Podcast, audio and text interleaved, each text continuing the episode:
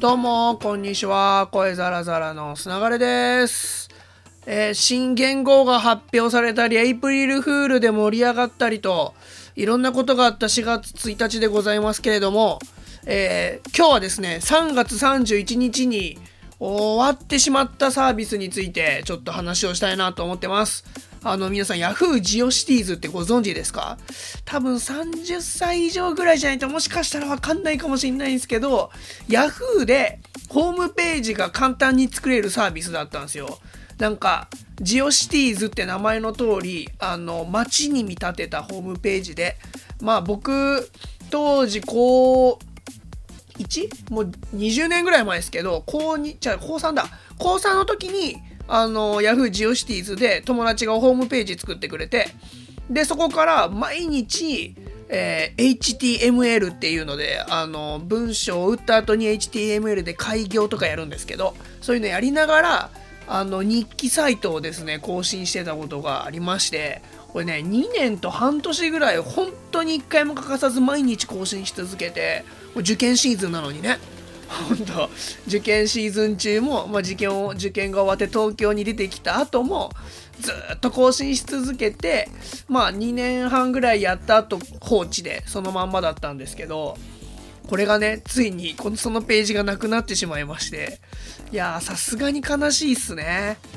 いやなんかね当時のホームページってご存知ない方もに説明するのはちょっと難しいんですけどリンク集とか掲示板とかがあってリンク集っていうのはいろんなホームページ同士で相互リンクっていうのやったり片思いのリンクこのページが面白いよみたいなの紹介したりしてでねあのバナーをあの自分たちで作ってそのバナーを貼り合ったりとかしてそのバナーをクリックするとその人のページに飛ぶみたいなのを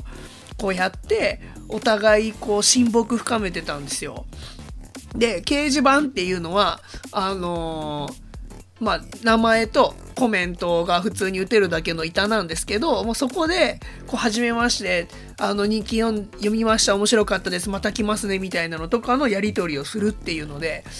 まあ僕、ホームページの名前があまりに過激すぎて、ちょっと言えないんですけど、えっ、と、掲示板は、あの、ラテンの女神に恋をしたっていう名前を友達がつけてて、まあ、あの、ホームページの名前も友達がつけたんですけどね。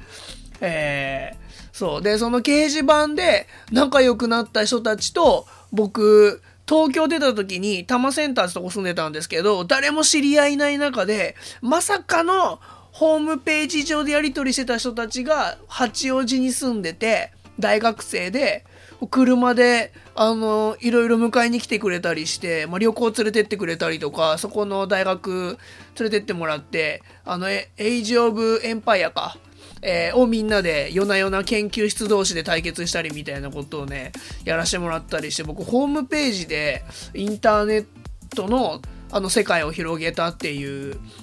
の思い出ありましてだからね Yahoo! ジオシティーズがなくなるっていうのはすげえ感慨深いんですよね